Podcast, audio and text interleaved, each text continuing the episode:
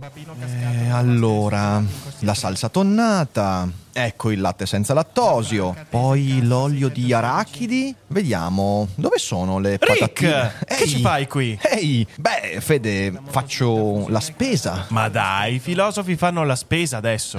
Eh sì, sai, anche i filosofi fanno la spesa. Ma poi, da MD. Certo, MD è la catena che trasforma il concetto di discount. MD riesce a unire la convenienza ad una proposta di alta qualità, eccellenze italiane, prodotti di prima scelta, il tutto con un occhio rivolto sempre al consumatore. Insomma, un filosofo prima di tutto vuole fare la spesa dove i buoni valori sono al primo posto. Quindi vengo sempre da MD. Scarica sul tuo dispositivo l'applicazione MD SPA, dove puoi scoprire tutti i vantaggi di MD. Oh sì, oh sì, oggi ci odiamo perché vi parlo dei 10 film che odio e posso assicurarvi che la lista è succulenta, piccantina, quindi non perdiamo tempo e iniziamo come sempre dopo la sigla. L'apocalisse zombie non è un pranzo di gala e si combatte un daily cogito alla volta.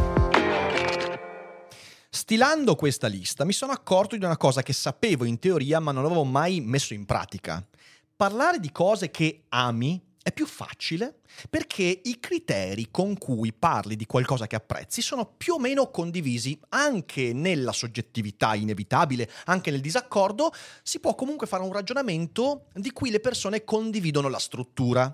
Quando parli di qualcosa che odi è difficilissimo, perché lì sei in full berserk sulla soggettività. I criteri non sono più condivisi, vengono meno gli accordi, le strutture e qualsiasi cosa diremo sarà inaccettabile. E quindi ci piace, è il clima giusto. Perciò siamo qua da Daily Cogito insieme a Fede che Ciao, parteciperà ragazzi. con noi in questa frizzantina puntata e ho preso spunto per questa puntata da un'intervista che ha rilasciato Quentin Tarantino che abbiamo anche letto eh, nei giorni scorsi in un pre-live e questo spunto è stato interessante perché perché la lista stilata da Quentin Tarantino per i 20 film che lui odia di più alcune cose sicuramente condivisibili come episodio 6, 7 di Star Wars, eh, ha altre cose, inter- poi ha due film di Hitchcock, ha Natural Born Killers, ha una serie di cose che Al fanno, decimo che posto, fanno tra l'altro. incazzare al decimo posto, quindi ci sono delle cose che fanno incazzare, ha Tenet al primo posto, che sicuramente avrà tig- triggerato tutti i fan di Nolan,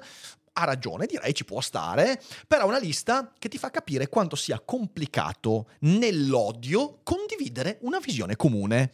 Ecco, mi ha interessato perché mi sono detto, ma quali sono i film che odio io? Ma soprattutto, com'è che selezionerei una lista di film che odio? Tu, Fede, su cosa baseresti la tua, la tua lista di odio? Credo che sbaglierei perché in parte sicuramente dalle aspettative che mi ha dato e dall'altra forse anche in base al genere, cioè secondo te il genere cambia tanto quanto tu possa odiare un film oppure no, perché magari tu sei anche particolarmente affezionato al fantasy e allora è ovvio che tu odierai di più un film che non ti è piaciuto proprio perché ti interessa il fantasy in generale. Assolutamente sì, però di nuovo tutto ha a che fare con quello che ti aspetti dal fantasy, ok? Mhm. Tu odi qualcosa di horror, Mm-mm. non perché contraddice i canoni dell'horror, Sì. ma perché tu dall'horror eh, vuoi qualcosa che quel film non ti dà. E questo può essere ampliato a qualsiasi genere, qualsiasi autore, quindi le aspettative ti fottono sempre.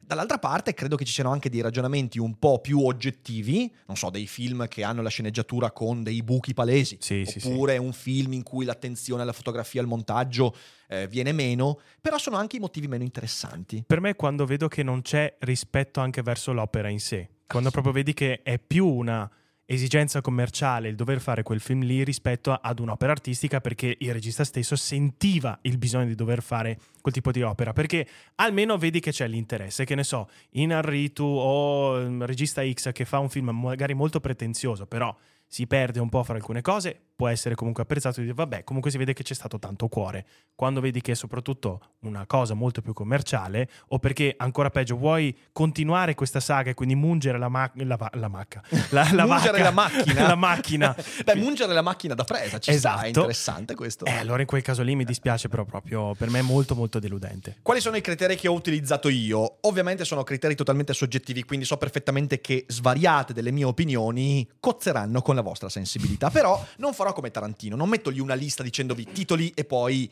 mannaggia la miseria, chi si è visto si è visto. No, in realtà cercherò di argomentare e spiegarvi perché. Tranquilli, le mie spiegazioni non vi soddisferanno minimamente e vi lasceranno incazzati. Però poi mi piacerebbe anche vedere eh, nei commenti qui sotto i vostri film odiati, anche perché non solo, eh, quando parli di qualcosa che odi, penetri ancora più a fondo nella tua soggettività e capisci meglio come vedi le esperienze artistiche, ma anche perché mi piacerebbe scoprire un sacco di cose che magari conosco ma ho dimenticato, perché mi sono accorto che i film odiati sono molto più dimenticabili rispetto a quelli che hai amato. Mm. E quindi io in queste ore, in queste ore di ricerca, ho visto un sacco di titoli e mi sono detto un sacco di volte, cazzo, ma questo l'ho visto anch'io, che merda. Poi non è entrato in lista perché ho deciso di stare a 10. Sappiate più... che io ho le testimonianze che ogni tanto, visto che abbiamo lo studio proprio di fianco all'altro, io mi rendevo conto che Rick aveva riscoperto una perla di merda, proprio dice, vero! Che merda! che merda! Sono quelle cose che ti dimentichi e dici, cazzo, vero, anche questo! Quindi ecco, poi voi lasciate i vostri commenti, però siate generosi con i giudizi alla mia lista perché di nuovo l'ho fatta con grande onestà, non c'è nessuna volontà di trigger come invece quella di Tarantino secondo me sicuramente legata alla voglia di e non provocare. c'erano anche motivi personali. Esatto, esatto, quindi non c'è nulla, io ho fatto una lista molto onesta, però posso darvi anche un consiglio, se per caso sentendo queste, questi, questi titoli di film vi incazzate, perdete il controllo, volete rompere un vaso, uscire di casa, urlare, insultarmi a cielo aperto, ho la soluzione per voi, ovvero l'applicazione giusta per la serenità mentale che vi servirà sicuramente. Grazie allo sponsor di oggi, Serenis. La filosofia è l'anticamera della disoccupazione. La scadenza era per ieri, non ce la farai mai. Fallirai miseramente. L'ansia ti consuma. Non sei all'altezza. Cerchi un aiuto? Serenis è l'occasione per fermare queste voci fuori campo e parlare con un professionista del tuo stress, delle incertezze e delle preoccupazioni. Prendersi cura della propria salute mentale è importantissimo e per questo serve il giusto interlocutore. Su Serenis puoi trovare quello giusto. Serenis è una piattaforma per il benessere mentale e una tech company che rispetta l'autonomia dei terapeuti e adotta un approccio serio ed empatico verso le tue necessità. Dopo aver compilato un questionario apposito, Serenis ti suggerirà tre terapeuti tra cui scegliere, adatti alle tue esigenze, con cui confrontarti per aiutarti a risolvere i tuoi problemi. Sei uno studente incerto, un professionista vittima di grande stress o una persona che fa fatica a costruire buone relazioni? La filosofia ti può dare un aiuto, ma Serenis è il compagno perfetto. Il primo colloquio conoscitivo su Serenis è gratuito e facile da prenotare e se usi il codice che trovi in descrizione potrai iniziare il percorso oggi a un prezzo convenzionato. E perciò rieccoci qua, 10 film più due menzioni di disonore inevitabili, perché ho fatto veramente fatica a stare nei 10 film. E poi se questo tipo di format vi piace, potremmo anche fare la stessa cosa con i libri, con le serie TV, perché credo che sia interessante. Almeno per me è stato utile scandagliare questi film per capire meglio come seleziono certe opere e come è fatta la mia sensibilità. Provate a farlo anche voi perché è interessante. Numero 10. Ora, piccola premessa. Qui si tratta di un regista che io in passato ho criticato svariate volte e vi posso assicurare che un terzo, metà di questa lista poteva essere riempita con i suoi film, però mi sono dato un limite, ho detto un film per regista. Il regista è M. Night Shyamalan ed è Il Sesto Senso. Il sesto senso, sì, proprio quello con Bruce Willis, quello con il bambino che vede la gente morta. Perché ho scelto il sesto senso? Perché io non riesco ad apprezzare lo stile narrativo di Shyamalan, in quanto credo che un'opera di valore, una buona sceneggiatura, non dovrebbe dipendere così tanto dal coup de théâtre, dal rivolgimento, dalla scena finale. Il sesto senso crea una sorta di traccia che poi lui applica a tutti quanti i suoi film, con qualche eccezione. E questo per me è un problema, perché Il Sesto Senso è veramente un film in cui se ti rovinano il colpo di scena finale, quello che non andrò a spoilerare ma che tutti quanti sapete, Han Solo muore. E basta. Cioè, nel senso, il film perde qualsiasi valore. Non ha una buona recitazione, perché, dai, la recitazione è molto piatta. Non ha una gran fotografia, il film è molto scuro, molto... Secondo me non, non, non lavorato, neanche l'atmosfera horror riesce a restituire quello che forse il regista e l'autore voleva dare. Ed è un film molto legato all'emotività, al- allo stravolgimento. Per me invece un film è importante anche che abbia un valore di eh, review, che sia molto bello da rivedere in diverse età, perché a diverse età, in diversi momenti ti dà diversi valori. Non è il caso del stesso senso, non è il caso, credo, un po' di tutta la cinematografia di Shyamalan che io non apprezzo. Di nuovo, è una cosa che io cerco. Ovviamente uno dei criteri è anche legato a questo. Se qualcosa contraddice ciò che io cerco nel cinema, allora quel, quella cosa mi dà fastidio. Poi non è detto che voi condividiate questo criterio, però in fin dei conti, in questo senso, vive di un espediente narrativo che è peraltro deboluccio, e posso dirlo, un filino telefonato, e quindi, boh, io metto questo al decimo posto. Nono posto. Nono posto. Parliamo di un nome di cui si è parlato molto in questi ultimi giorni, ovvero Martin Scorsese. Sì, io amo Scorsese, adoro tanti suoi film, amo Gangs of New York, mi piace The Departed, amo eh, Goodfellas, ho visto anche l'ultimo che mi è piaciuto molto, però il penultimo che ha fatto io l'ho proprio odiato. Parliamo di The Irishman. Ora, perché The Irishman è un film che proprio non ho sopportato e veramente non ho sopportato al punto che l'ho visto in tre volte perché non riuscivo ad andare avanti fino in fondo? Sono tanti motivi. Il primo che mi infastidisce di più è il casting. Ora io ho capito che Scorsese è un autore molto legato a certi attori, Robert De Niro, Joe Pesci, e ci mancherebbe. È una cosa sentimentale, artistica, una cosa anche di fiducia. Però porcaccia la miseria, un conto è prendere degli attori giovani e invecchiarli, un altro è prendere degli attori vecchi e ringiovanirli. Ora, vedere Robert De Niro, 85enne, che viene ringiovanito con una CGI molto discutibile. Sembra una bambola sciolta. Sembra una bambola sciolta, ma soprattutto che cammina e si muove come un 85enne. Quello, l'intelligenza artificiale non te lo cambia neanche se vuoi. Neanche un chiropratico bravo riesce a metterti a posto quelle ossa. Quindi in realtà c'è un problema, secondo me, proprio. Immaginate The Irishman con Tom Hardy nella parte di Uh, di, di, Robert De Niro, uh, un altro attore giovane e bravo in quella di Joe Pesci, e che poi vengono invecchiati per. Poteva anche essere un'ottima occasione per Scorsese di aprirsi a nuovi talenti. Secondo me è un film molto conservatore, che può essere anche un tributo alla propria stessa carriera, e in effetti lo è, però ecco mi ha lasciato molto basito. Accanto a questo è un film, a differenza dell'ultimo, è un film inutilmente lungo. Io dico l'ultimo, e non mi ricordo neanche il titolo adesso come si chiama. Uh, flower, Killers of, the Killers Flower of the. Flower Moon. Eh, È un film lungo, ma è molto denso. Cioè, la lunghezza del film, tre ore Super e mezza, godibile. non, non- non l'ho sentita. No. In The Irishman io queste tre ore di film non le ho sopportate. Erano lunghe, eh, con delle scene inutilmente logorroiche, ripetitive. E quindi è un film che veramente ho detestato. E mi dispiace perché Scorsese è un autore che amo moltissimo. Peraltro, uno dei miei preferiti, The Silence, è suo, Silence anzi, è suo. Però con The Irishman io questo è il nono posto. Andiamo all'ottavo posto, un altro film di quest'anno, anzi un film di quest'anno. Ed è un film che aspettavo con trepidazione perché in realtà il regista io lo apprezzo molto, ma in questo caso per me è un buco nell'acqua. E parlo di Bo ha paura di Ari Aster, film eh, con grande hype, lungamente atteso, con Joaquin Phoenix, dopo grandi prove come Midsommar che io ho adorato di Ari Aster e anche altre sue opere, Bo ha paura è un film che mi ha fatto uscire dal cinema incazzato come una biscia. Perché? Perché intanto è un altro film di tre ore che potevano tranquillamente essere due e venti, due e mezza. Però la prima metà del film, io ricordo vividamente, sono andato a vederlo con Fede, quindi lui se lo ricorda perfettamente, all'intervallo lo guardo e dico, "Beh, ma che film pazzesco Madonna, io ero vedendo?" in estasi, in, estasi, veramente. La prima metà è un capolavoro del thriller psicologico, della paranoia applicata al cinema, con delle scene veramente fenomenali. Parte il film dopo l'intervallo e io chiedo: Ma ho cambiato sala? Ho sbagliato sala? Ma cosa sta succedendo? Un film lungo, impolpettato, noioso, ripetitivo, masticato, faticosissimo, che non era minimamente in linea con la prima metà. Ora, uno può dirmi: È una scelta artistica? Bene, io rispondo che è una scelta artistica che mi ha fatto schifo e sono perfettamente legittimato da questo. La scena eh, cartunesca all'interno del bosco che ripercorre tutta quanta la vita psicologica di Bo e poi perdonatemi lo spoiler, ma non posso non citarla. Il momento in cui lui sale in quella soffitta.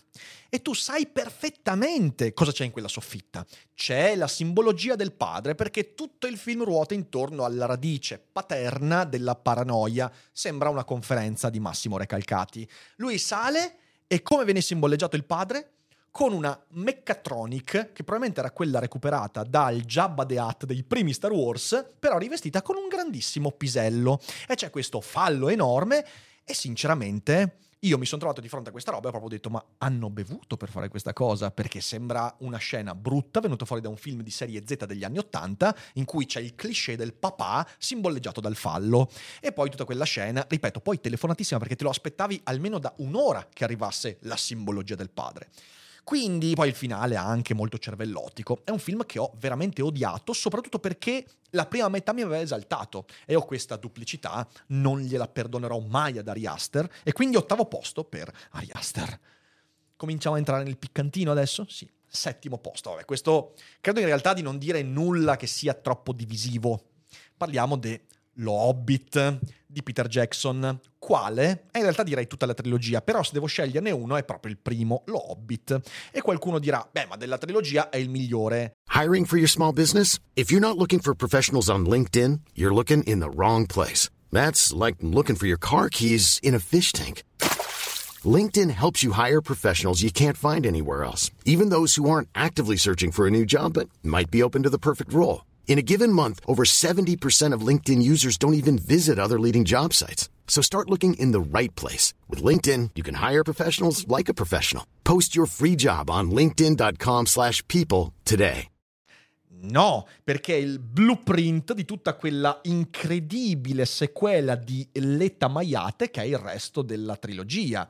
Io ho visto il primo quando è uscito al cinema e ovviamente sono andato a vederlo perché era Peter Jackson, perché il trailer era molto meglio di quello che poi il film sembrava e avevo delle aspettative. Io adoro Tolkien, adoro Lo Hobbit, è un'opera straordinaria.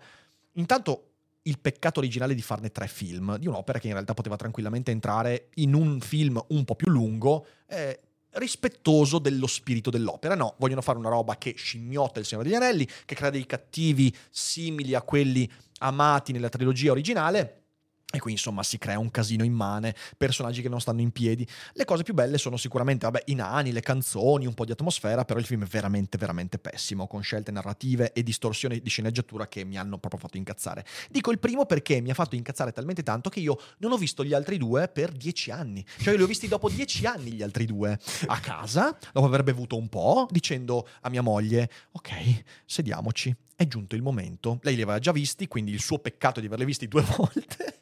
Io me li sono visti e quindi sono veramente peggiori del primo, il secondo e il terzo.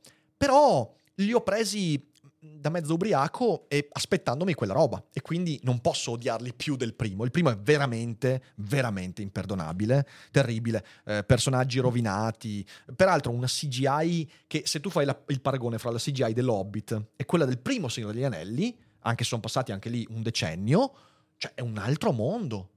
Le CGI del Signore degli Anelli erano molto migliori rispetto a quelle dell'Hobbit, che ti chiedi se sei tornato indietro nel tempo effettivamente. Quindi settimo posto meritatissimo da L'Hobbit.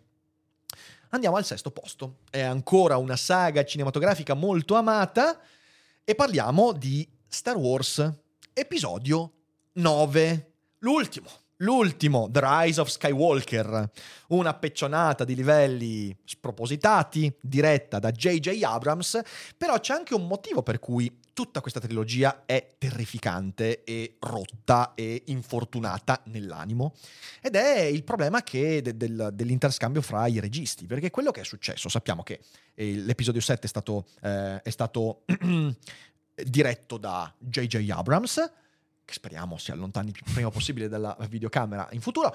Il eh, Poi Vanzina. è stato eh, Ryan Johnson. Ah, non Ivanzina. No, no, Ryan Johnson, però poteva essere Ah, Ivanzina, ok. effettivamente. Beh, la scena, la scena È morta la principessa Leia. Su- Superman, Superman della principessa Leila rimarrà nel mio cuoricino. In realtà è l'unica scena di valore di tutta la trilogia.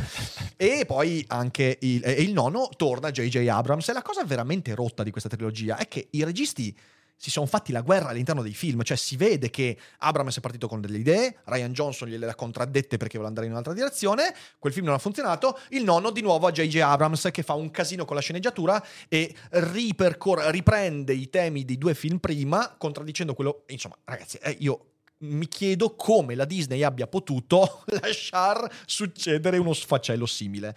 Il nono film è il peggiore di tutti, secondo me, di tutta in realtà la saga di Star Wars in assoluto. Io in realtà sono un estimatore delle prime due trilogie, sì, anche la seconda trilogia, per quanto abbia dei difetti, io non la disprezzo così tanto, però il nono film è veramente, veramente simile a quella cosa che facciamo tutti in bagno quando ci svegliamo al mattino, JJ Abrams non espierà mai abbastanza la colpa di episodio 9 per quanto mi riguarda.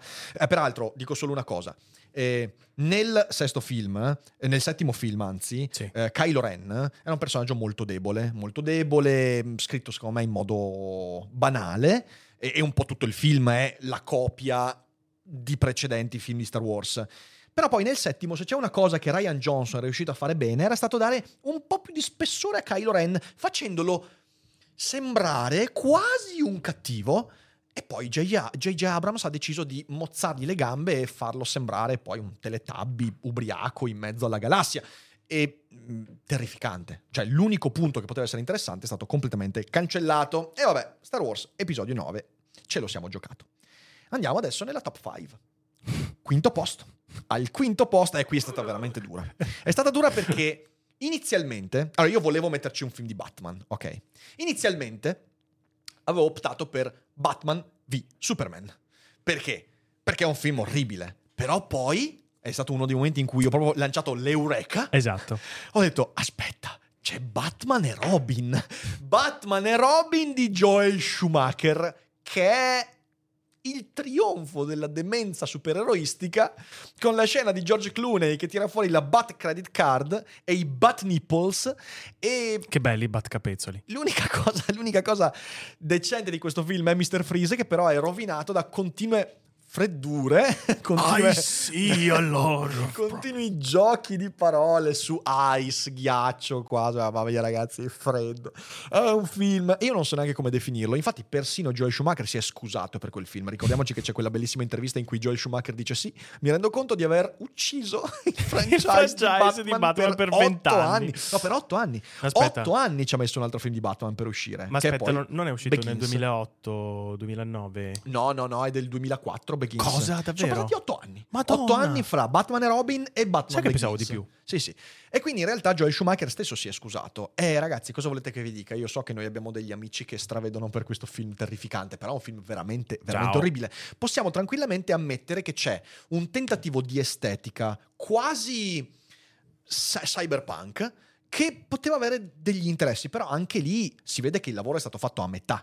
Eh, la sceneggiatura, poi vabbè, George Clooney, non, non potremo mai perdonare George Clooney per quel Batman, eh, è proprio impossibile. La scena in cui loro si vestono e si mostrano le Bat-chiappe e le chiappe di Robin. Ah, eh, certo. e poi vabbè, l'arrivo di Batgirl è...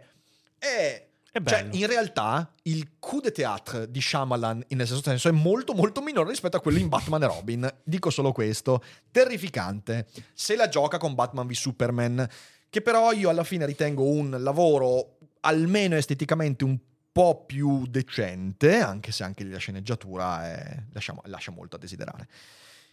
Quarto posto. Quarto posto è, è- un... mi fa un po' male perché è uno dei Anche me. registi che amo di più.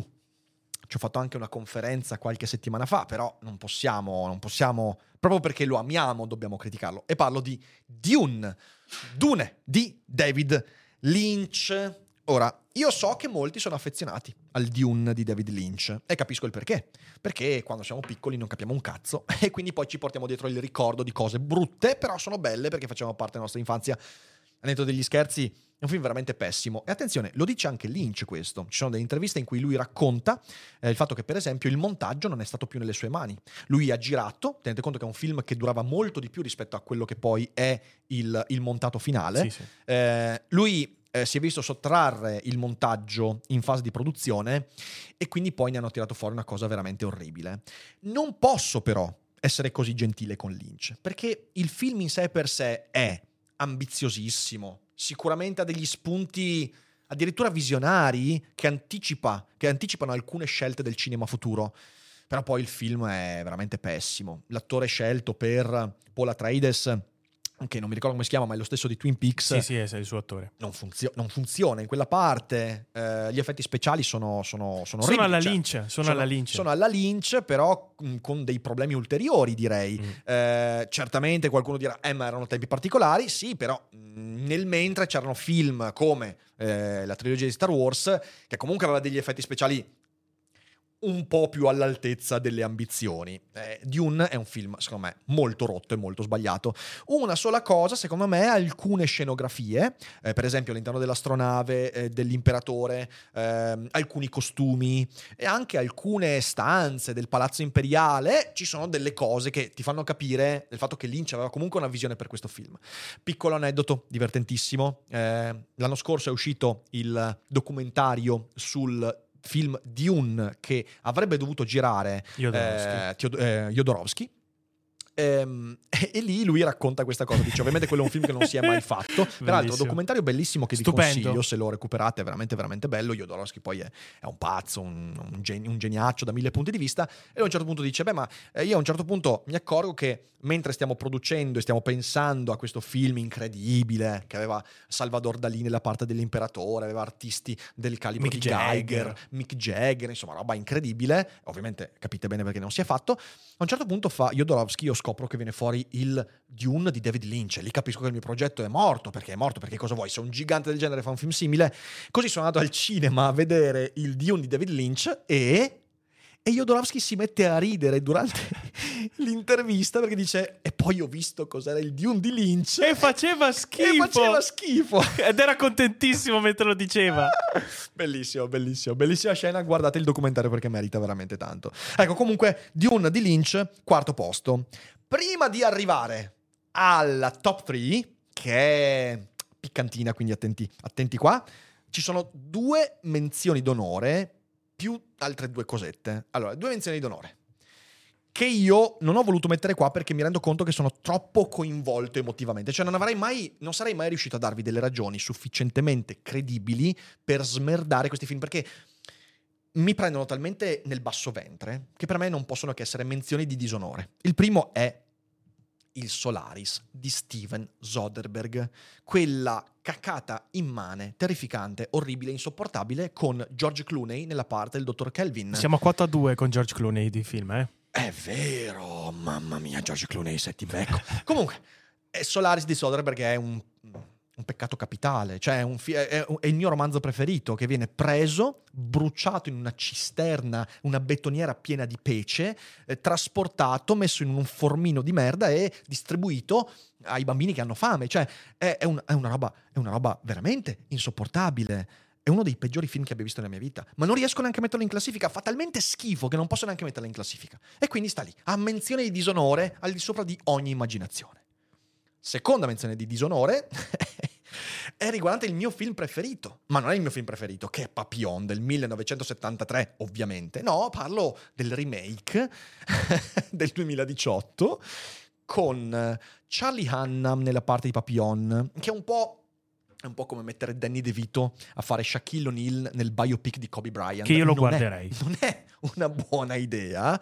E ovviamente con Rami Malek nella parte di Degas, che già un personaggio tragico. Mi metti Rami Malek, diventa un personaggio multitragico. Eh, vabbè, cosa volete che vi dica? Hanno preso un capolavoro del cinema come Papillon, film epocale, che peraltro è legato a un romanzo bellissimo, ma il film è superiore al romanzo. Eh, hanno preso hanno mantenuto tutte le parti meno significative. Le parti belle le hanno violentate, distrutte, azzerate. E quindi è venuto fuori una cosa inguardabile. Il Papillon del 2018 è un crimine contro l'umanità e l'arte. Non c'è niente da fare. Eh, accanto, prima di passare al top 3, eh, ci sono due cose veloci che volevo dire, perché qualcuno si stupirà del fatto che io non sto citando due registi. Due registi che sono a me molto invisi, ma non li ho messi dentro perché ah, si sarebbero presi una lista a parte. No, sto scherzando, è perché di nuovo io questi registi non li apprezzo soprattutto per un lato molto soggettivo ed emotivo. Uno è Lars von Trier. Io non riesco a sopportare il cinema di Lars von Trier. Non so neanche darvi una ragione precisa. È che quando vedo Lars von Trier sento salire il Nagasaki. Non riesco a gestire questa cosa. Melancolia è un film che odio. Eh, Antichrist è un film che ho detestato in ogni modo, nonostante ci sia eh, grandissimi registi, grandi interpretazioni. Nymphomaniac l'ho trovato un film insopportabile. L'unico film che io apprezzo di von Trier è Dogville, che mi è piacicchiato, non direi che mi è piaciuto, però ci sono delle cose interessanti. Però ecco, Lars von Trier è il mio acerrimo nemico, sappiatelo. Non lo metto in lista perché siamo su una categoria diversa. E poi l'altro regista che menziono, senza metterci un film, è Terence Malik. Terence Malik, di cui apprezzo la sottile linea rossa, sul resto della sua produzione mi ha sempre lasciato fra l'annoiato, il divertito in modo non positivo e il, il Vacanze in Sicilia o in Sardegna? Con i traghetti GNV porti tutto quello che vuoi, ti rilassi fino a destinazione e se prenoti entro il 14 maggio, posto ponti a partire da 33 euro. Non c'è modo migliore per andare in vacanza. Scopri i dettagli su gnv.it. Offerta valida sulle linee Napoli-Palermo e Genova-Olbia, 10.000 posti disponibili. Niente. L'incazzato, ok, il niente, esatto. Eh, anche lì è una cosa molto mia soggettiva. Riconosco il fatto che abbia una tecnica cinematografica sicuramente importante, che sappia fare il suo lavoro, però i suoi film io non li sopporto. Non li metto in lista solo per rispetto di chi apprezza il livello artistico di Terrence Malick, ma sapete che io, se incontro Terrence Malick, gli dico, oh, oh, cazzo fai? E basta. Adesso veniamo alla top 3. Ora, il podio al terzo posto c'è un film per me inspiegabile. Non me lo sono mai spiegato, l'ho visto più volte per spiegarmelo, non ce l'ho mai fatta. Ed è The Fountain di Darren Aronofsky, L'albero della vita in italiano. Quando io ho visto questo film, che mi sono trovato davanti a questo polpettone sentimentale, misticheggiante, inutile, sconclusionato, con purtroppo una delle colonne sonore più belle della storia del cinema, che è di Clint Mansell, cosa che aggrava il peccato di questo film per me è orribile. Ciò che mi ha dato questo film è che ho capito una battuta di Scrubs. Ho capito quando il dottor Cox davanti a, ehm, a JD gli dice le tue opinioni mi interessano di meno rispetto a Hugh Jackman. quando ho visto The Fountain ho detto ha ragione il dottor Cox. da lì non me ne è fregato più niente di Hugh Jackman. No, sto scherzando evidentemente. È un film veramente in cui io capisco quello che ha cercato di fare Aronofsky e credo sia un film molto legato anche ad, a una parte della sua storia personale, quindi è un film molto personale. Però ho trovato una storia inutilmente emotiva che poi va verso questa, questo finale misticheggiante che sembra il finale di Matrix 3 ma senza tutto il discorso dei robot, della simulazione. Quindi film, è un film che parla anche di temi importanti come si affronta la malattia, come si affronta il lutto, la morte, la perdita, tutte cose che su Daily Cogito trattiamo, è che secondo me è un film la cui sceneggiatura sembra scritta da delle scimmie ubriache. E, ehm, e poi c'è Hugh Jackman, quindi tutto male, tutto male. Colonna sonora di Mansell è un capolavoro, io ce l'ho nella mia playlist di Spotify, ogni tanto la mando, però ogni volta che la sento ho un piccolo tic perché mi ricordo le scene del film. Peccato, sei riuscito a rovinarmi una colonna sonora straordinaria. Al secondo posto abbiamo il peggior film storico. No, il miglior film storico. il miglior film storico mitologico della storia del cinema. Parliamo di, signore e signori, Troy. e quello è stato un altro eureka di oggi quando ci ho pensato. Ho detto, ma certo, ma come, come ho fatto a non pensare a questa merda incredibile? Allora, Troy, eh, io lo vidi al cinema quando uscì e Dovete sapere che io, come insomma probabilmente avrete capito, amo molto l'epica omerica.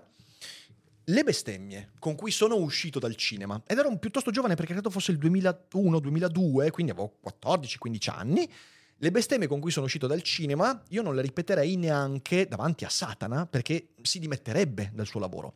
Ora, Troy è un film talmente sbagliato, talmente stupido, talmente mal pensato che io non saprei neanche a dove partire. Si può partire però da mettere Eric Bana a fare la parte di Ettore. Ettore, uno dei personaggi più carismatici, profondi, di spessore, di, boh, della storia della letteratura. E tu ci metti Eric Bana. Eric Bana ha il carisma No, non di questo tavolo, perché questo tavolo è molto più carismatico di Eric Bana. E tu mi metti quello lì a fare Ettore. Dando uno spessore psicologico pari a quello di una mattonella del bagno di Raffaella Carrà. Non è esattamente una buona scelta di casting. È come mettere, che ne so, Stephen Hawking a fare la biopic di Schumacher. Esatto, perfetto, mi sembra un'ottima, un'ottima idea. Quindi mi sembra tutto molto sbagliato da questo punto di vista. Perciò, eh, scelte di casting orribili, Orlando Bloom, vabbè ragazzi, Orlando Bloom, ma stiamo scherzando, eh, è tutto sbagliato. E poi, ripeto, vanno a stravolgere il cuore dell'opera di Omero. Io non capisco perché qualcuno nel 2000 e qualcosa debba prendere eh, un'opera immortale come l'Iliade di Omero e trasporla cambiando alcuni connotati fondamentali, tipo il finale, eh, la storia di, eh, di Achille eh, con Priamo, stravolgendo tutto. È un film veramente orribile. Io peraltro l'ho rivisto proprio l'anno scorso su sollecitazione di Ari che mi ha detto ce lo riguardiamo. Io ho detto no, ti prego. E lei ha insistito e io per amore l'ho guardato e siamo arrivati vicino al divorzio. Però siamo resistiti, siamo ancora qua e quindi al secondo posto Troy. E adesso rullo di tamburi perché si arriva alla prima posizione. È il film che ho odiato di più nella mia vita e che confermo oggi qui davanti a voi è Donny Darko. allora, Scatenate l'inferno. allora, Donny Darko. Parliamone un secondo. Donny Darko è un film che moltissimi fra voi hanno visto a 12, 13, 14 anni. Io sì avrò avuto 15 anni quando è uscito, me lo son visto. E da adolescenti ci è piaciuto quel film. È un po' come Il Signore delle Mosche di Golding. Se lo leggi a 13 anni, 14 anni, è un bel libro. Poi lo rileggi a 30 e dici, ma io cosa avevo in testa? Ma co- cosa? Perché? Donnie Darko è la stessa cosa, con l'aggravante che secondo me ha rovinato il gusto cinematografico di intere generazioni. Perché poi la gente si è aspettata dal cinema quella roba lì. Una storia che non racconta nulla, molto confusa, coscientemente confusa e quindi confondente, con Jake Gyllenhaal che è incredibile che la sua carriera sia sopravvissuta a un film del genere.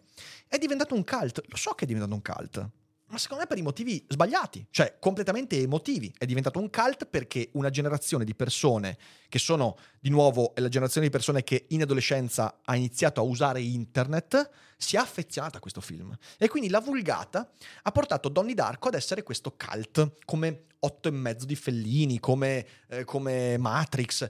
Ma non è neanche lontanamente un film del genere. È un film mal recitato, mal scritto, eh, il cui finale rimane completamente confuso eh, e di cui non si capisce neanche qual è il messaggio, se non eh, bah, non farti cadere in testa un motore di aereo, eh, perché è un po' quello il punto. Sembra un lungometraggio di Tokyo Hotel. Sembra un lungometraggio di Tokyo Hotel. Eh, questa è una buona definizione. Ok. Quindi è un film sinceramente che, che io non non- rivedendolo, poi, perché di nuovo eh, mi è piaciuto a un certo punto della mia vita, quando ero scemo. poi, quando l'ho rivisto da adulto, ho detto, ma io, ma come ho fatto ad apprezzare questa roba qua? Nonna morte, nonna morte, i serpentoni che escono dal petto. Patrick Schweitz che fa il, il pervertito, dar fuoco alla scuola che fa scoprire il circolo di pedofilia. E poi questo viaggio nel tempo, che non è un viaggio nel tempo, ma è probabilmente un ictus avuto da questo ragazzo che si è fatto questa grande fantasia. Donnie Darko è la versione brutta, brutta, brutta di Indiana Jones e i Predatori dell'Arca Perduta. Perché? Perché in entrambi i film non succede veramente nulla, il protagonista non fa nulla di effettivo, ma comunque la storia va avanti per i cavoli suoi. Solo che da un lato c'è la storia dell'arca perduta, dall'altro c'è una storia di fantasia che di nuovo f- forse è il trip mentale che si fa Donnie Darko eh, quando gli cade in testa eh, il motore di aereo. E, mm, e basta, è un film in- inutile. Passiamo oltre, superiamolo, che ne dite? Anche perché ho visto che nelle classifiche è sempre messo abbastanza in alto e io scoprendo questa roba qua mi sono detto ma chi è che fa queste classifiche? Quindi al primo posto dei film più odiati, Donnie Darko. E sono molto soddisfatto di questa classifica. Cavolo, doveva mostrare anche la lista preferita. No, di Rolling Stones. Cos'è che mi avevi mostrato No, prima? di, di, di Forbes. Forbes. Sì, ci- beh, eh, 500 film un po' tanti. eh. 500 film sono Eh, tanti. però c'era una lista veramente... Però c'era Donnie Darko nei primi 100, hai detto? No, prima 50, eh, 53. Nei primi 50? Sì, 53. Cristo Dio. Che vabbè, cioè voglio dire, adesso uno può anche... Però, no, dai. su, Vabbè. Avanti, su, dai, su, su. Siamo seri.